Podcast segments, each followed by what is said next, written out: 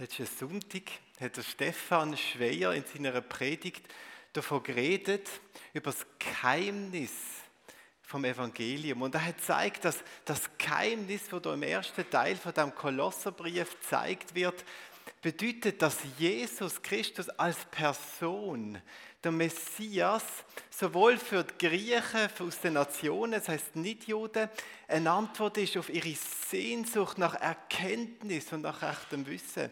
Und dass er gleichzeitig aufgrund von seiner Kraft und seiner Herrlichkeit Antwort ist auf die Sehnsucht der Juden nach einem Messias, nach einem Herrscher, der mit Kraft und Herrlichkeit auftritt. Und es ist also deutlich geworden, dass Jesus, das Geheimnis in ihm drin, alles ist, was sowohl nur Juden wie auch Nationen sich wünschen. Wer Jesus hat, hat alles, was er braucht. Es ist alles klar. Die Verse 6-7 von unserem Text zeigen, hey, jetzt heisst es eigentlich nur noch dem Jesus vertrauen und sein Leben auf ihn zu bauen und zack, bumm, dann ist fertig. Man könnte den Kolosserbrief dort aufhören, bei dem Vers 7. Aber, und das ist das Thema für heute Morgen, die Konkurrenz von dem Jesus lebt noch, die gibt es noch und die gibt es auch heute noch. Es gibt Religionen und Tendenzen, die uns wegführen von dem Jesus.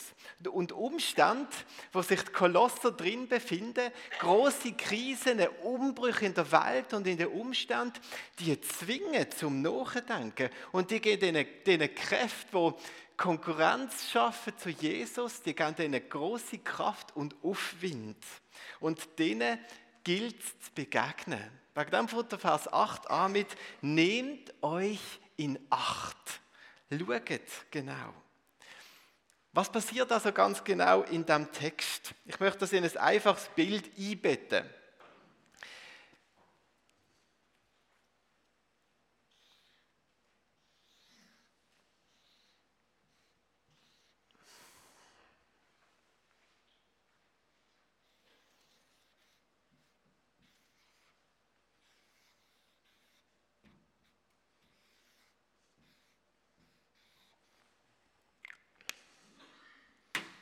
In der ganzen Serie geht es hier darum, um die Frage, wie kann mein Leben gelingen?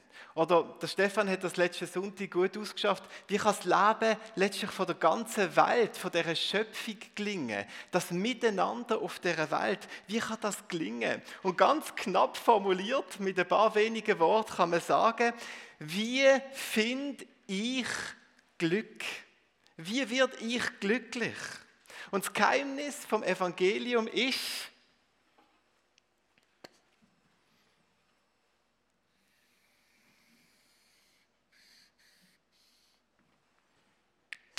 das Glück findet zu mir. Das Glück kommt zu mir. In der Person von Jesus kommt das Glück und kommt zu mir. Die ganze Fülle von Jesus, die ganze Fülle von Gott in mir drin. Und es ist da und jetzt habe ich es. Und ich lebe aus dem raus. Die Versuchung von der Religion, von der Konkurrenz zu Jesus ist Folgendes.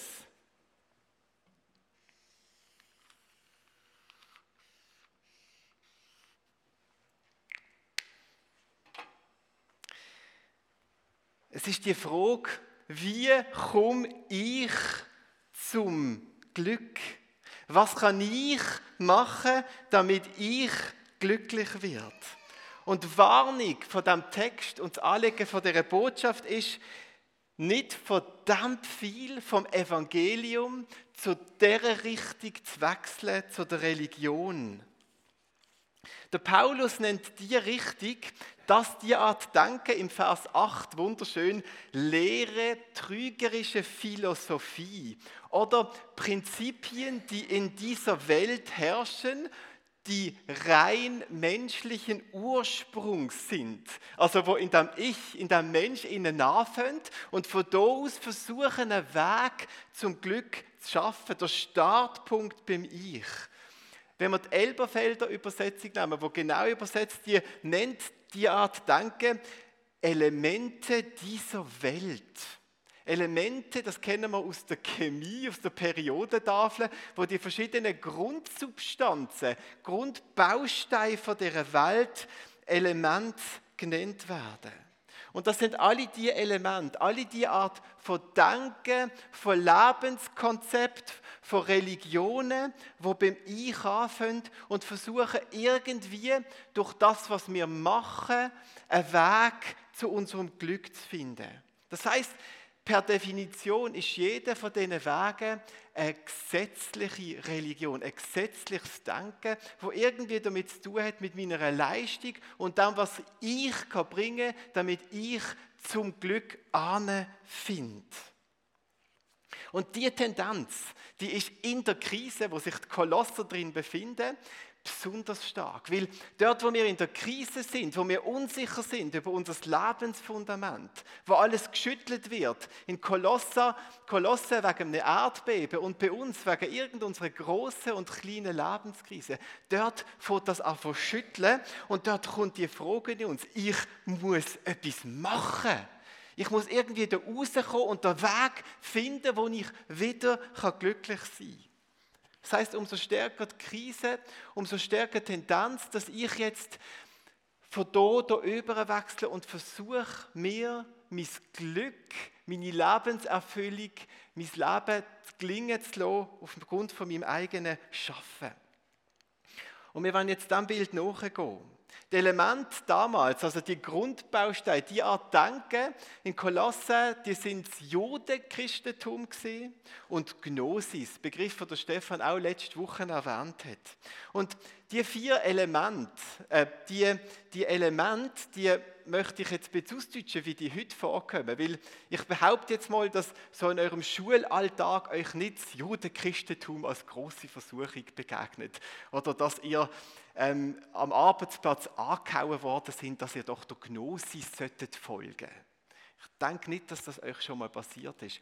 Aber das Denken, das hinter diesen Religionen, dem religiösen Denken steht, das begegnet uns Schritt für Schritt in der heutigen Welt. Und ich möchte 4 ganz konkrete Beispiele von Religionen, die heute vorkommen und die wir alle kennen, benennen. Und die 4 Religionen, die heissen Körperkult, Gesundheitswahn, der moderne Aberglaube und Spektakelgläubigkeit. Diese 4 Religionen, die alle auf dieser Schiene sind, wollen wir heute Morgen einmal nachgehen. Wir fangen an beim Körperkult.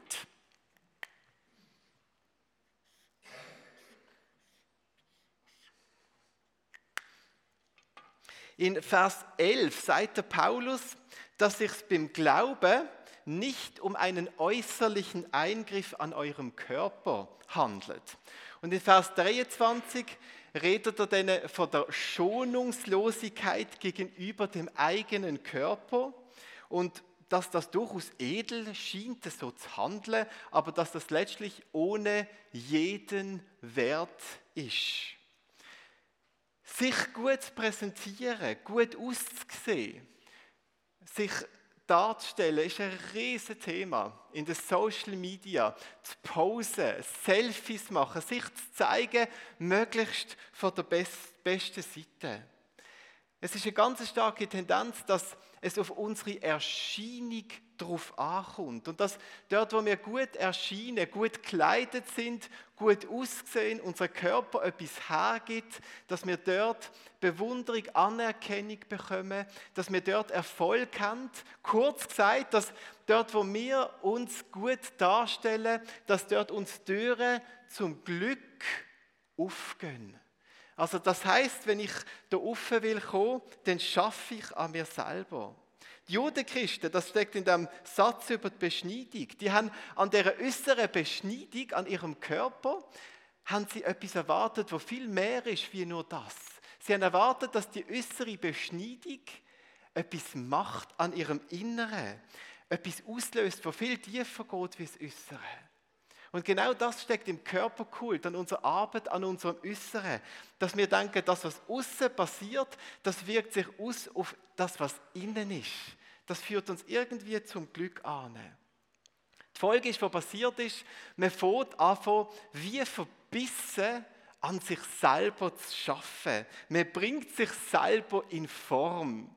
Die Tendenz, die sehen wir am besten, wenn wir an den Boom anschauen von den Fitnessstudios. Ich möchte euch ein Zitat aus einem Artikel aus der Welt vom April in diesem Jahr vorlesen. Damit konnte die Fitnessbranche sich im vergangenen Jahr als mitgliederstärkste Trainingsform in Deutschland feiern und die Konkurrenz aus Fußball, Turnen und Tennis deutlich hinter sich lassen.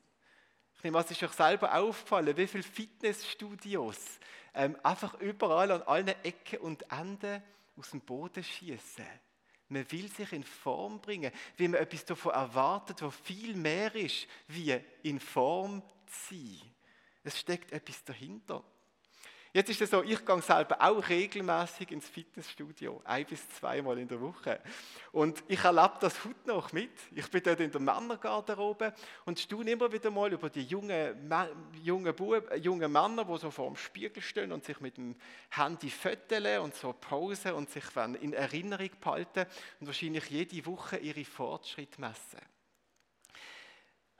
Fitnessstudio ist nicht etwas Schlechtes oder falsch, das mache ich auch gerne mit Überzeugung und ich bin auch gerne in Form. Aber die Frage ist doch, was ist unsere Erwartung, die wir mit dem haben? Was steckt dahinter? Was treibt uns an dazu? Erwarten wir, dass uns das glücklich macht, dass uns das irgendwie mehr gibt, wie dass es uns in Form bringt? Erwarten wir, dass wenn ich an mir arbeite und an meinem Körper, dass mich das zu meinem Glück führt? Sind wir auf dieser Schiene, wenn wir das machen? Ich weiß es nicht. Ich sehe viele Herren und Damen im Fitness und man sieht es ihnen nicht an. Aber ich möchte nicht so sein, dass ich dort bin wegen dem. Ich möchte dort sein, weil ich das Glück habe und jetzt meinen Körper habe und darf leben. Und das kann ich auch dort. Die zweite Religion, die zweite Philosophie, die uns gefangen nimmt oder beschäftigt, ist der Gesundheitswahn.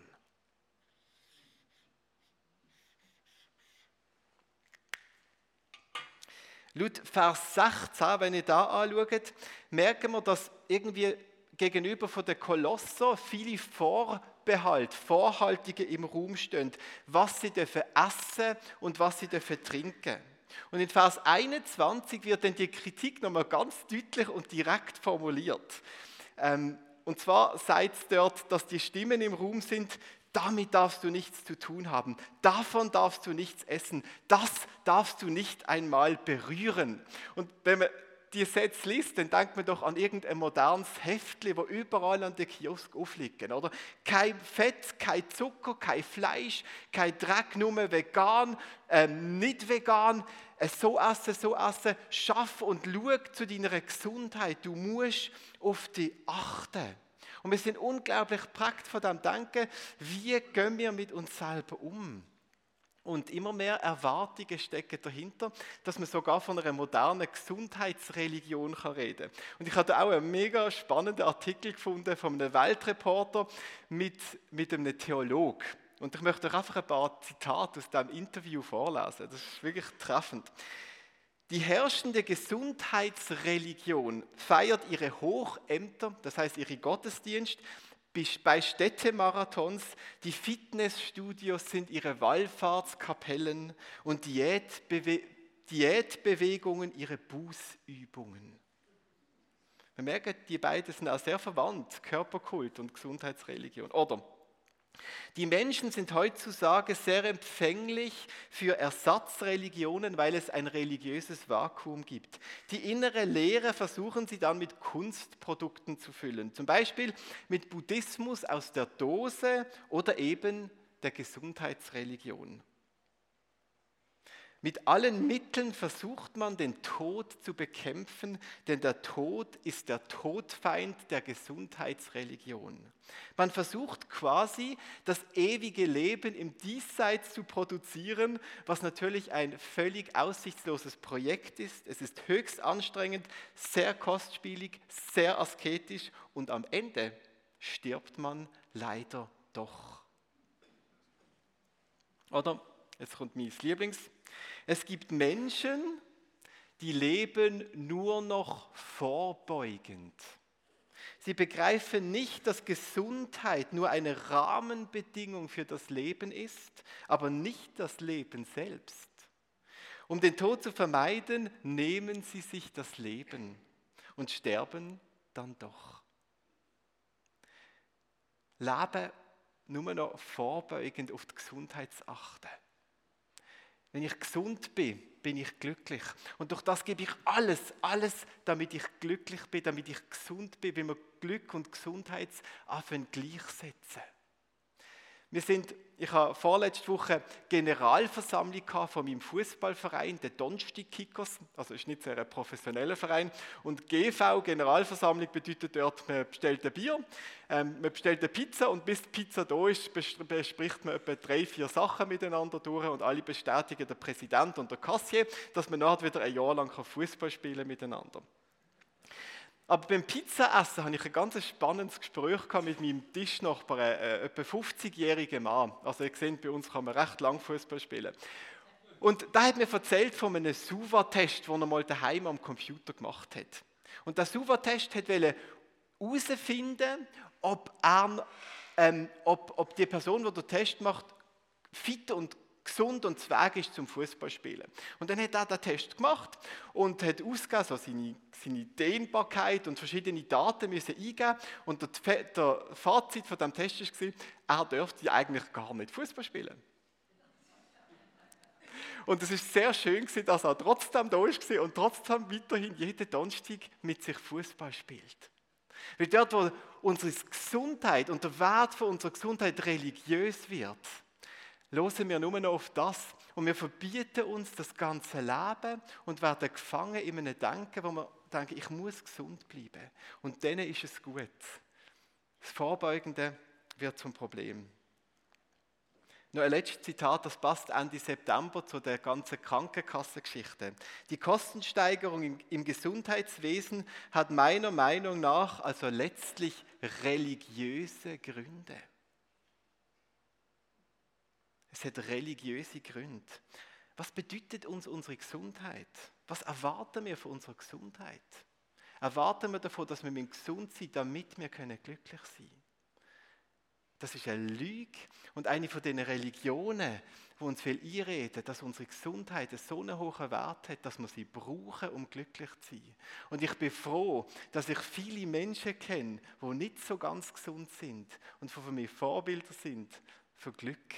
Und für ein erfülltes Leben, weil das Glück zu ihnen kommt und nicht, weil sie zum Glück gehen müssen.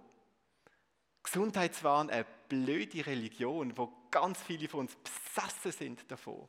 Und mindestens viele von uns, die da sitzen, zumindest beeinflusst. Das sind jetzt 2 typisch atheistische Religionen. Also nur, dass wir wissen, wie religiös unsere Welt ist. Man braucht keinen Gott, um religiös zu sein.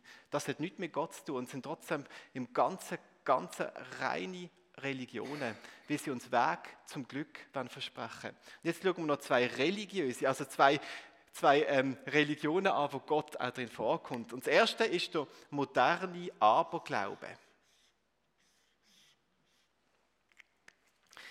Da begegnet uns im Vers 16. Dort ist die Rede von Festen am Neumondstag und am Sabbat. Dass man sich an diesen Tagen richtig verhalten muss. Und die Grundlage, die unter diesen Sätzen steht, ist die Überzeugung, dass es einen Gott gibt, dass es Macht gibt, dass es Engel und Dämonen gibt, dass es eine sichtbare, eine unsichtbare Welt gibt und dass sie irgendwie in Interaktion miteinander stehen. Eine Überzeugung, die wir als Christen von ganzem Herzen teilen. Es gibt das und es gibt die Interaktion. Das heißt, das ist grundsätzlich richtig. Der moderne Aberglaube als Religion hat aber den falschen Ansatz, mit dieser unsichtbaren Welt, mit dieser Macht und mit Gott selber umzukommen. Und zwar ist das ein mechanistischer Ansatz. Das ist der Versuch, dass wir durch richtiges Verhalten eben am Sabbat, am anderen religiösen Tagen oder durch unser Gebet oder durch unser Verhalten irgendwie Einfluss zu nehmen auf das System in der unsichtbaren Welt. Religion, moderner Aberglaube bedeutet, ich auch als Christ, und da müssen wir uns bewusst sein, dass wir als Christen nicht von dem Denken gefeit sind, ich muss nur die richtigen Knöpfe drücken im richtigen Moment und dann macht Gott das, dann reagiert er. Und dann kommt das Ganze zum Funktionieren und dann läuft das und ich finde zum Glück. Es ist ein reiner, purer Weg auf der Religionsschiene. Ich mache etwas, auch mit dem christlichen, frommen Gott, aber ich mache etwas, damit er etwas mit uns macht. Und das kann uns so schnell passieren, dass wir im Gottesdienst sitzen und Lieder singen und das irgendwie mit der Erwartung machen, dass das etwas wird auslösen. Dass wir mit dem etwas in Gang setzen und dass wir irgendwie durchdringen zu etwas. Moderner Aberglaube, der nichts mit Evangelium zu tun hat. Und die vierte Religion, die nenne ich Spektakelgläubigkeit.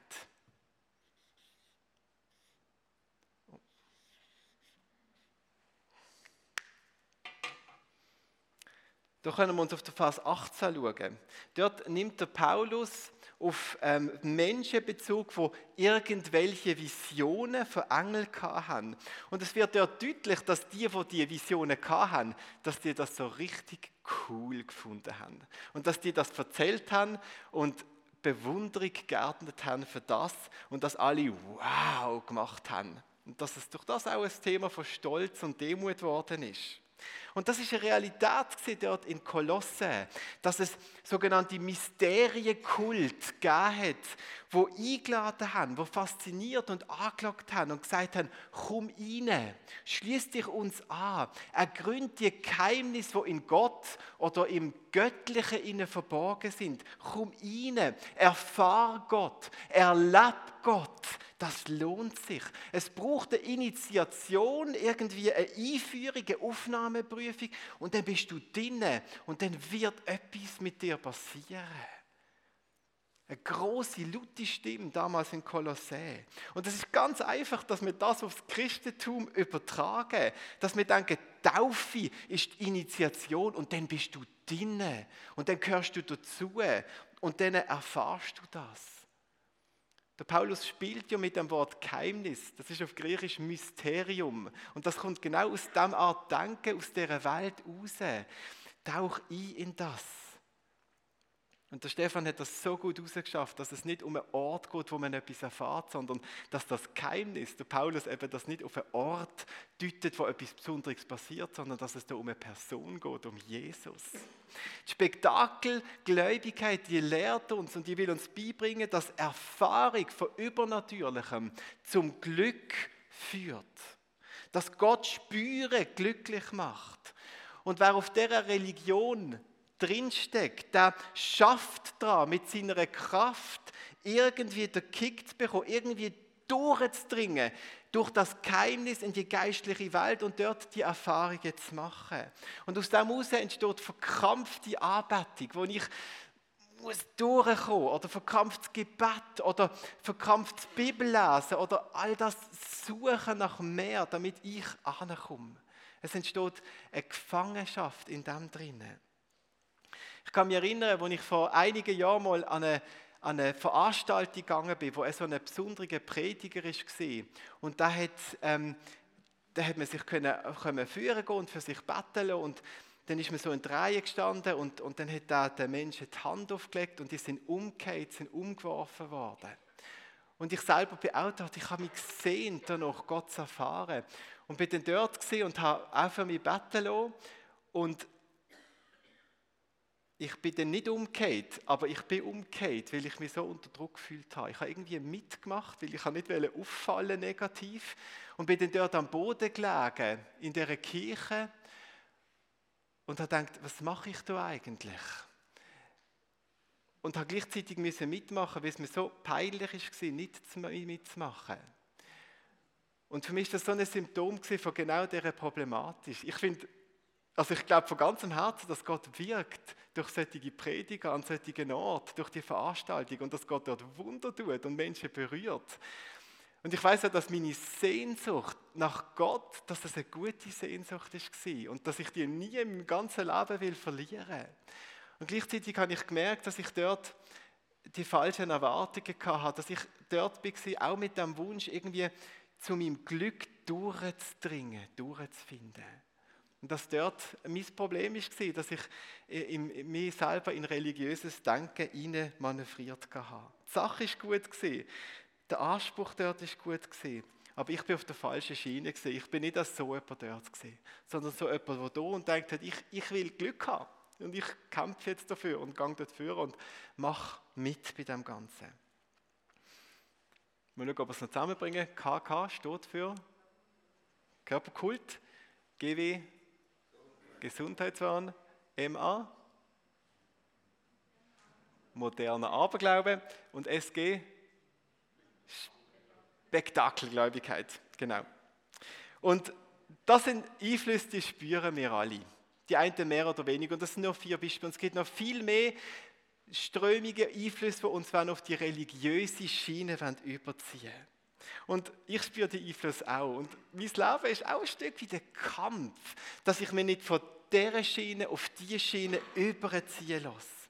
Und wegen dem haben wir auch den Text, der in den Versen 9 bis 15 auf eine wunderschöne Art und Weise zeigt. Und die Schönheit zeigt, was es doch heisst, auf dieser Schiene dürfen sie. Vers 9 fängt so an. Dabei ist es doch Christus. Und das ist die Antwort von Paulus. Oder? Es gibt die Religionen und dann sagt er, dabei ist es doch Christus. Und dabei ist es doch Christus, das ist der Schienenwechsel und das ist der Richtungswechsel, dass wir so denken und nicht mehr so denken. Dabei ist es doch Christus.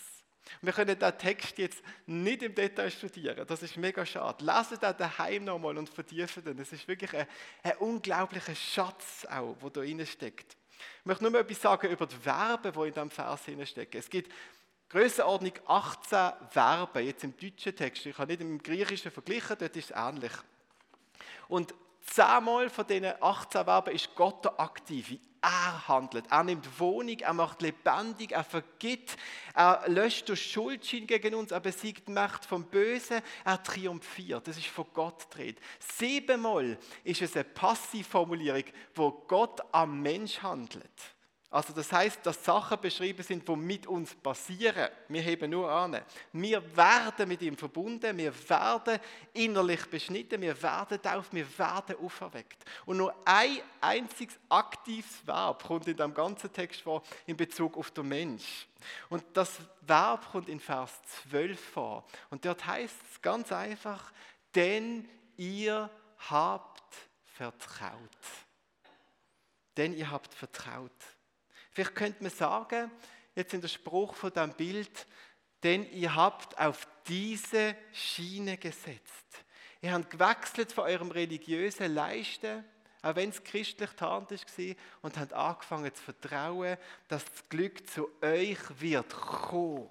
Und dieser Weg nennt der Paulus das Evangelium. Dass das Glück, dass unsere Erfüllung, unser Leben, das gelingt, zu uns kommt in der Gestalt von Jesus. Dass er es auf den Weg gemacht hat zu uns.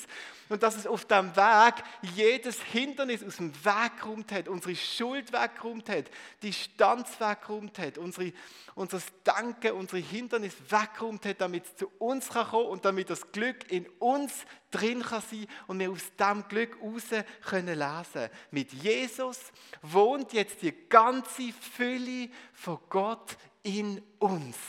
Das Glück ist da, es ist angekommen in unseren Herzen. So leben wir als Glücksempfangende. Alles für ein gelingendes Leben steckt in uns drin. Und was heisst das jetzt ganz praktisch? Wie leben wir auf dieser Schiene? Schauen wir nochmal zum Abschluss 3 ganz konkrete Tipps an, die uns hier geben werden. Also eigentlich sind es 4. Der erste Teil, der steckt schon in den Versen 6-7. Vertraut dem Gott. Vertraut Jesus. Setzt eures Vertrauen auf ihn. Wenn ihr irgendwie noch euch im religiösen Denken seht, sagt nein, ich setze auf die Schiene. Ich vertraue, dass Jesus alles macht und ich das empfangen darf. Wenn da jemand von euch den Schritt, das Vertrauen auf Gott setzen, noch nicht gemacht hat, dann macht das heute Morgen. Es ist der erste Schritt. Nach der Anbetungszeit gibt es hinten Gebetsangebot. Und ihr könnt kommen und könnt hingehen und könnt dort bekennen von dem, der dort von euch betet, ich setze mein Vertrauen auf Jesus. Ich wechsle die Seite. Ich denke um. Ich denke anders ab jetzt. Und für die das gemacht haben, für die zählen folgende 3 Tipps, 3 Imperative, die in diesem Text vorkommen. Vers 8. Nehmt euch vor denen in Acht, die euch mit einer leeren, trügerischen Philosophie einfangen wollen. Nehmt euch in Acht, das ist die Aufforderung. Da geht es also um die Achtsamkeit, um die innere Wachheit gegenüber von diesem System, dass wir Religion und Evangelium unterscheiden können, dass wir die Einflüsse merken, die auf unser Leben kommen und dass wir erkennen, wo wir in religiöses Denken hineinfinden. Dass wir nicht naiv sind, sondern dass wir bewusst sind, wie anfällig wir sind für religiöse Muster. Und zwar von außerhalb der Welt, aber auch für Sachen, die uns als Christen und in der Kirche passieren. Auch hier, auch heute Morgen, an diesem Sonntag, gibt es religiöse Muster, die ablaufen. Und da müssen wir das System kennen und wir müssen geistlich und innerlich wach sein, dass wir nicht auf die falsche Schiene geraten. Zweitens, Vers 16, niemand soll euch also Vorhaltungen machen. Vorhaltungen in Bezug auf das, was wir machen. Wenn ihr also Menschen habt, die irgendwie euer Verhalten korrigieren wollen, damit ihr glücklich werdet, irgendwie sagt, das geht so nicht, lenkt das nicht an, macht das nicht so, da entlarvt sich als jemand, der euch von der Evangeliumsschiene auf die religiöse Schiene überdrängen will. Und das ist unser Auftrag. Unser Auftrag heisst hier abwehren, uns nicht überdrängen lassen, festbleiben, unsere Freiheit, die wir haben in Christus, dass es nicht mehr auf unser Verhalten drauf ankommt, dass wir uns die nicht nehmen lassen. Und da braucht es vielleicht eine kurze Seitenbemerkung. Heißt das denn jetzt, wenn es überhaupt nicht auf unser Verhalten ankommt als Christ, dass wir ethisch machen können, was wir wollen, dass wir so richtig die Sau rauslassen können, weil es ja eh keine Rolle spielt? Ja, das bedeutet es. In einem gewissen Sinn bedeutet es das. Unser Verhalten interessiert Gott nicht. Das ist ein ganz frommer Missbrauch, die Vorstellungen. Also im christlich Frommen tönt das dann so, oder? Dein Verhalten macht Gott glücklich. Oder den Kindern würde man vielleicht sagen, darüber freut sich Gott. Und dann sind wir in dem Denken drin, dass ich etwas mache und dann freut sich Gott. Und dann sind wir auf diesem Weg. Das ist ganz subtil und ganz nah an unserem Denken drin. Und das stimmt nicht, die Schiene gibt es nicht. Unser Verhalten wird uns nie glücklich machen. Aber wenn du noch so daneben lebst, es ist nicht der Weg zum Glück, der verschlossen ist, weil das Glück zu dir kommt. Es kommt dir entgegen. Aber es ist ganz sicher so, dass dort, wo wir erlebt haben, wie das Glück in Form von Jesus in unser Leben kommt, dass wir aus deren Erfüllung heraus, aus diesem Glück heraus ganz anders werden leben. Ganz anders mit unserem Nachbarn, mit unserer Familie, mit unserem Körper, mit unserer Sexualität, mit allem, wo wir sind, werden umgehen. Es wird sich auswirken. Aber nicht damit ich das Glück finde, sondern weil ich das Glück gefunden habe, weil mir das Glück gefunden hat, lebe ich anders. Nicht um irgendwie einen Weg auf dieser Seite weiterzulaufen. Es kommt wirklich nicht darauf an. Wirklich nicht. Aber du wirst wirklich anders leben, wenn das Glück sich so richtig in dir drinnen breit macht. Dritte Imperativ, der dritte Befehl von uns, Vers 18. Lasst euch das Heil von niemandem absprechen. Oder anders formuliert, lasst euch von niemandem einreden, dass ihr das Glück nicht habt. Alles für ein gelingendes Leben steckt in dir drin. Alles. Es ist alles da, es wohnt in euch, in der ganzen Fülle von Jesus, als Jesus. Konkret bedeutet das, es ist alles da. Und der Auftrag für uns Christen bedeutet dann, sich zu erinnern, sich bewusst zu machen, sich zu besinnen, sich ins Gedächtnis zu rufen, was Jesus gemacht hat und dass durch ihn alles da ist.